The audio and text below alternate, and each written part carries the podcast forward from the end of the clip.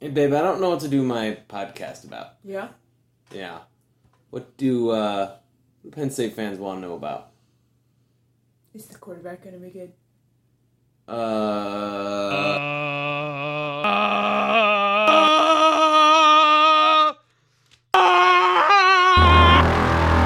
In a world full of too many football podcasts, comes another One man's quest to find the answers.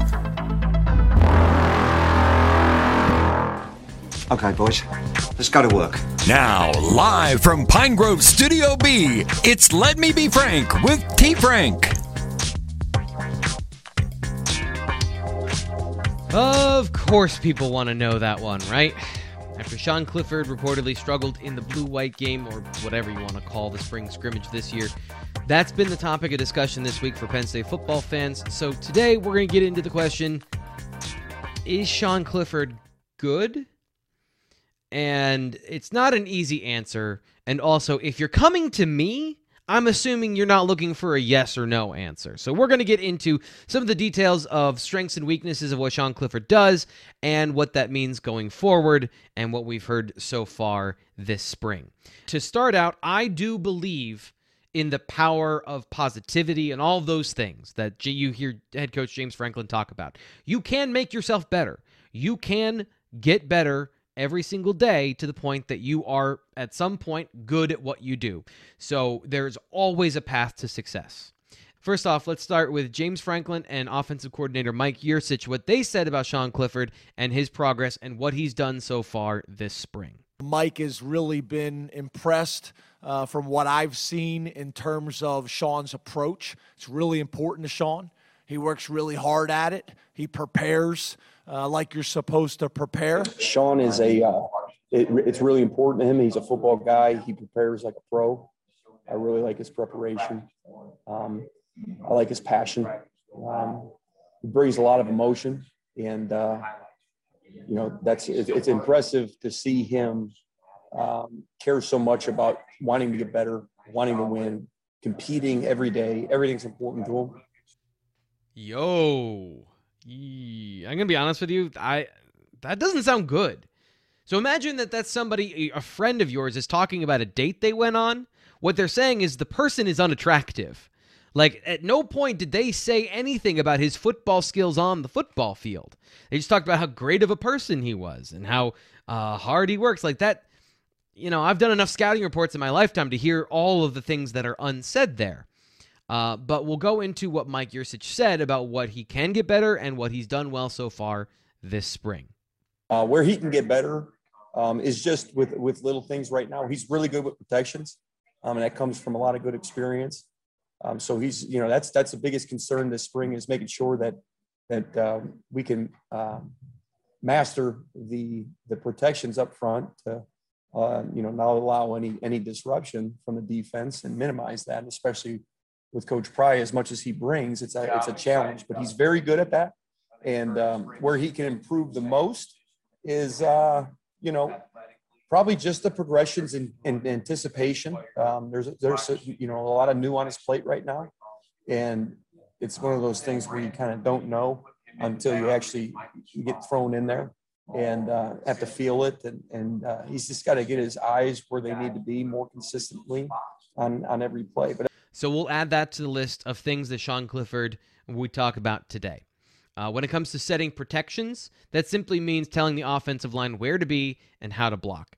And a lot of that doesn't change from offense to offense. Now, the terminology might change, but for the most part, uh, fronts are all the same. So he has mastered that part of playing quarterback over his uh, five years at Penn State at this point. Uh, but let's start in on what progression means, because progression is a very important part of playing quarterback. It means you know where to go with the football. So typically, it's like reading the defense. You and I know that we read on a page from left to right. We know that that's where the words are and that all the letters are going to make sense in that order, unless you're reading my writing and there's a typo because I'm a little dyslexic. Uh, Sean Clifford is having trouble reading the defense properly in Mike Yurcich's new offense. The, the difference is it's not like reading where it's universally left to right. For us, It's different. There are tweaks, there are differences in every system. And in Yurcich's this case, he's having to learn a slightly new way to read. Here's the problem defenses don't change. There are only a handful of ways that defenses can play coverage on a football field. There's a majority of families, there's a majority of styles, and the only difference is what players are doing them and do you know what they're going to do before the snap. And that is a big part of playing quarterback is pre-snap recognition, knowing what the defense is doing, seeing it. That's why film study is important. It, the majority of the time when they look like this, and you've seen it on film, they're going to do this. The second part is post-snap recognition. This is seeing what the defense is giving, reading your progression, and finding the right receiver.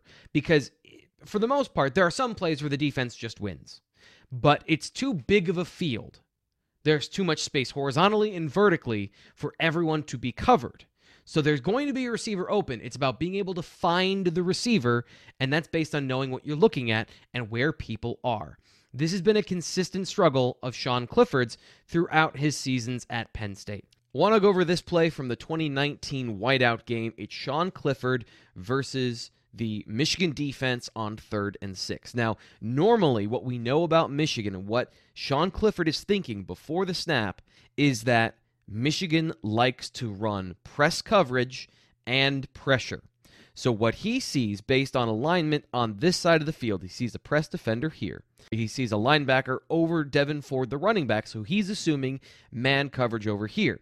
Now, the picture, as far as the safeties go, is a bit cloudy because we've got three deep defenders on one side of the field. This guy pressed up in man coverage, but he's assuming, based on film study, that this is going to be man coverage. So, what he does is he wants to throw immediately to Devyn Ford in the flat and get this pick play. This is a natural pick play of Justin Shorter's going to run a corner route here, and Devyn Ford's going to run underneath as a uh, as a flat receiver thus getting this pick play, picking up an easy first down.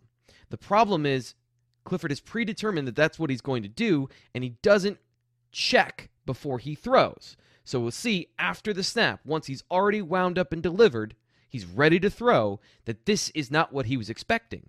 Instead of cover one, this is cover six. You have four defenders on this side, so it's cover four on this side, and you have cover two on this side. That means this is a flat defender, and that this is no longer the route he should throw. The problem is, he's already wound up. His feet are in a throwing position, and he's stuck because he predetermined his throw and predetermined that pressure was coming. This is a relatively clean pocket. He doesn't have to throw immediately. If he could reset his feet, and he could look downfield for the corner route, it does develop. I wouldn't even say late. I'd say develops on time that Justin Shorter comes open where if he throws into the cover two hole over here on the sideline, Shorter has a chance at this ball, but he's already decided where he's going with the football. There's no turning back, and it's an incompletion. So, this is when we talk about going through your progressions. Uh, the hard work up front he's done as far as film study and knowing the tendencies of the team he's facing. The problem is, once the ball is snapped, does he see a clear picture of what's actually happening on the field? And as we see, it really, if there's any sort of variation from what he's expecting, Clifford struggles to find the right receiver and read the defense correctly. And I think there's one major reason why he struggles at that. And that would be his pocket awareness and pressure. Now, it doesn't matter if it's the beginning of his career where he first started, doesn't matter if it's the middle of the season or in the bowl game or 2020. Sean Clifford has always struggled against pressure. If he feels the blitz, if there is pressure in his face, for the most part, he cannot escape in a way that creates an advantage for the offense. He typically is corralled for a sack. There's it's not a positive play for the defense. He doesn't create much outside of structure. Now, when he does get away, he can make good plays. Um, but for the most part, if he gets pressure, two things happen. He panics and he looks down. And he's no longer reading the book. He's no longer reading left to right. He's looking down at the pressure and he's abandoning his responsibilities trying to escape and run and make a play with his legs. This has not gotten better at any point in his career. So I think it's safe to assume that this is a weakness of Sean Clifford's. The second part of that is pocket awareness. It's not just the fact that the blitz is coming, but also how to move maneuver in the pocket, how to manipulate so that if there is pressure, you can step away from it and continue your responsibilities. This is probably the worst area where Sean Clifford struggles because he has relatively low pocket awareness. He does not move well in the pocket and he gets very jittery. I want to point out this game, 2019 bowl game the Cotton Bowl versus Memphis. Because if I think this is a fair assessment of what Sean Clifford can and can't do in his very cloudy timeline of 2019, where he's a first time starter, and then 2020 and all the shenanigans that happened last year that I think we're all painfully aware of. So, to have a fair assessment of what he is under normal laboratory circumstances of our quarterback uh, experiment here, we're going to look at the last game he played in an offense that he's familiar with. And I want to point to this particular play because I think it perfectly exemplifies what he does and doesn't do in the pocket. And we'll get to a couple later. This play is against Memphis at the goal line. And you'll see on the left side there is a blitz. Now, that is a flash of color that he sees because he's looking over at Jahan Dotson, who's going for a fade in the back of the end zone. When he sees that, watch how his body reacts. Watch how his feet react. He's nervous in the pocket, but Journey Brown does a good job and picks up the blitz. But it doesn't matter now because Sean Clifford has been rattled by the pressure. Now, he does control himself. He does go through his progressions and he finds Pat Freiermuth for a touchdown here. Now, this may seem like this is nitpicking, but this is indicative of the problem because Sean Clifford, when he gets into these situations, he becomes less accurate and he makes less quality decisions. Now, he threw the ball for touchdown, but that ball could have been made a, play on by the defender. Now, he put that ball in a bad spot because his feet weren't set and he wasn't confident in what he did. But in the end, Pat Freiermuth was able to wrestle the ball away for a touchdown. Memphis did a great job of working off of two of Clifford's weaknesses to make him have a really bad day. The first thing they did is they put pressure on him, they blitzed a lot. And the Penn State offensive line did not do a good job that day of holding up under pressure, which led to all of the previous things that we've talked about as far as Clifford's weaknesses. That was compounded by the fact that they were blitzing a safety. So post snap, he was getting a completely different picture every time from what he was expecting. And this is after, again, he's been in the same offense for over a year now at this point with Ricky Rahne as the offensive coordinator. Now, Tyler Bowen's calling the plays because Ricky Rahne had moved on to Old Dominion at this point, but it's the same offense. He should be in command of this. He should know what he's doing. And Memphis, I'll be honest with you, they got him. They got him rattled. They they did a lot of things to him that made him not look great. So when you combine those things, of not being good under pressure and that making it so that you don't read your progressions, your eyes don't look downfield, you are struggling to focus on your task. That's where you get sacks, that's where you get interceptions, that's where you get fumbles, that's where you get all of those things. This is also uh, very obvious in the first game he played in prime time against Iowa. His pocket awareness was really poor, especially on the first drive, where he basically drifted into a couple of sacks. So if the offensive line is not good at pass protection, and you're not good at escaping the blitz, and you're bad at operating in the pocket, you can see how that's a problem. And it is a problem, and it's not entirely Clifford's fault because Penn State has been very bad at protecting him over his two seasons playing football at the college level. According to PFF in 2019, they were 62nd in O line pass blocking efficiency. That means how good you are at pass blocking. How often do you give up pressure? They were 80th, tied for 80th last year in FBS teams. So that's really bad. If you combine all of those factors, it's no wonder that Sean Clifford has struggled and has played with fits and starts throughout his career. He doesn't have this particular skill, and the situation around him has dictated that it's going to be a regular occurrence for him. And that's, to me, why you saw a lot of what happened in 2020, where they went from trying to have a complex downfield passing attack with their redshirt junior quarterback to now a simplified catch and throw offense later in the season once he was reinstated as the starter. They had to strip it all down and rebuild it because the things that were going on, there was there was no successful outcome there. The next thing that Mike Yurcich talked about is throwing with anticipation. And this is one that a lot of quarterbacks struggle with. And honestly, some in the NFL, the light never truly fully comes on for them. It's the ability to put the ball where nobody is, knowing that when it gets there, your guy will be there. You've seen it all the time. You've seen the great quarterbacks do this all the time. Of they just throw a ball and it looks like it's going to nobody, and all of a sudden there's a receiver there, and it's a big play. Throwing with anticipation is a huge part of becoming a good quarterback. Not just uh, not just a quarterback, a good quarterback. And I want again go back to the Memphis game to point out exactly what we're talking about when it means throwing with anticipation. Now, you can do this versus zone coverage, where you see a guy in between two defenders, all of a sudden there's a window, and the quarterback throws the ball into the window. The receiver's there, he catches and keeps running. You can also do the same thing, throw with anticipation in man coverage, and that's what we have here. KJ Hamler is running a slant in the slot, it's two slants to the left side. What happens here is Sean Clifford knows it's man coverage. He knows what the play call should be. He knows he should throw the ball, but he just wants to see it. He just wants to see KJ cut so he can throw him the football. He wants to see the hands. He wants to see the number. He wants to see it.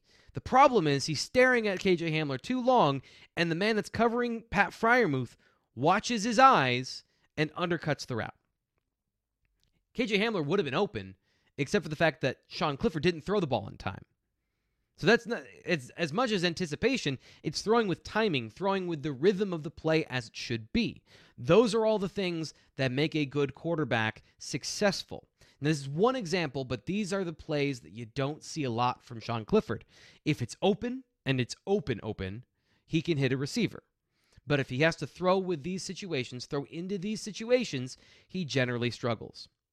The other thing that he struggles with is throwing into tight windows. So, not just like what we just saw there, but throwing into situations where the receiver and the corner, there is no clear winner, which usually means that the, the, the corner probably has the advantage on the play. But you can still beat that player with a better throw. Sean Clifford does not do this. He does not have the ability to put the ball, for the most part, into a situation to give his receiver a good chance at the ball. So what that does is it means it does he does not elevate the players around him. This is one of the key hallmarks when we talk about elevating players around you. He does not make plays that are better than the defense. He makes plays the defense gives him. The, this is another really tough thing to uh, put in the column against is Sean Clifford good? Because if you cannot elevate the players around you, then the system and the players around you have to be elevated through their play and their exceptional football skills. Penn State is a very good team. At sometimes they're a top 10 team. But if you don't have that missing piece of quarterback, this is what we're talking about. So that is a huge problem when it comes to the ability to play quarterback if you can't throw with anticipation or throw into tight windows and make sure that your receiver has a play on the ball. The problem that muddies all the water is that he can do these things at times. It's the consistency with which he does them. And in the end, that's what matters the consistency with which you play the position. Let Me Be Frank is brought to you by Pavement. Do you want to create progress? How about buildings and pavement? Do we need more? I don't know! But guess what? You're going to get some more. Pavement, coming to a field near you. This is Let Me Be Frank. So when it comes down to it, it maybe isn't is Sean Clifford good, but is it can you win with Sean Clifford? Because that's what Penn State's going to try to do in 2021. There does not seem to be at this point another answer on the roster, and I would not assume that there's going to be one before the start of the season. I don't know that you get another quarterback ready in time anyway. So, can you win with Sean Clifford? I do believe that you can because in 2019, they were a good team that was able to win 12 games. So, here's what needs to happen next year. First thing is the system needs to be favorable and it needs to get a lot of open, easy throws for Clifford. That is one thing that I think Mike Yurcich has shown that he can do as an offensive coordinator and as a quarterback coach. And I do believe that that is an important part too, that the quarterback coach can help teach and elevate a player to make them better than they are. This is another thing that we've seen Mike Yurcich do over the years with his quarterbacks. Now, this is going to require Sean Clifford to be fully invested in all of those things, which we've heard he is, and he always has been. That's never been the problem. The second thing, and I think this is where Sean Clifford needs to do the work, is he needs to make sure that when the throw is there, he makes it. Don't miss any of the easy ones. There are too many times on tape where his strength of hitting open receivers, he misses. So no more of that. If those two things happen, this is a good team with good playmakers. I think that if you can do those two things, and as much as you can, get out of him improvement in progression and pocket awareness. I think if you can do anything in those areas, you can win with Sean Clifford. Now, is he good? Uh,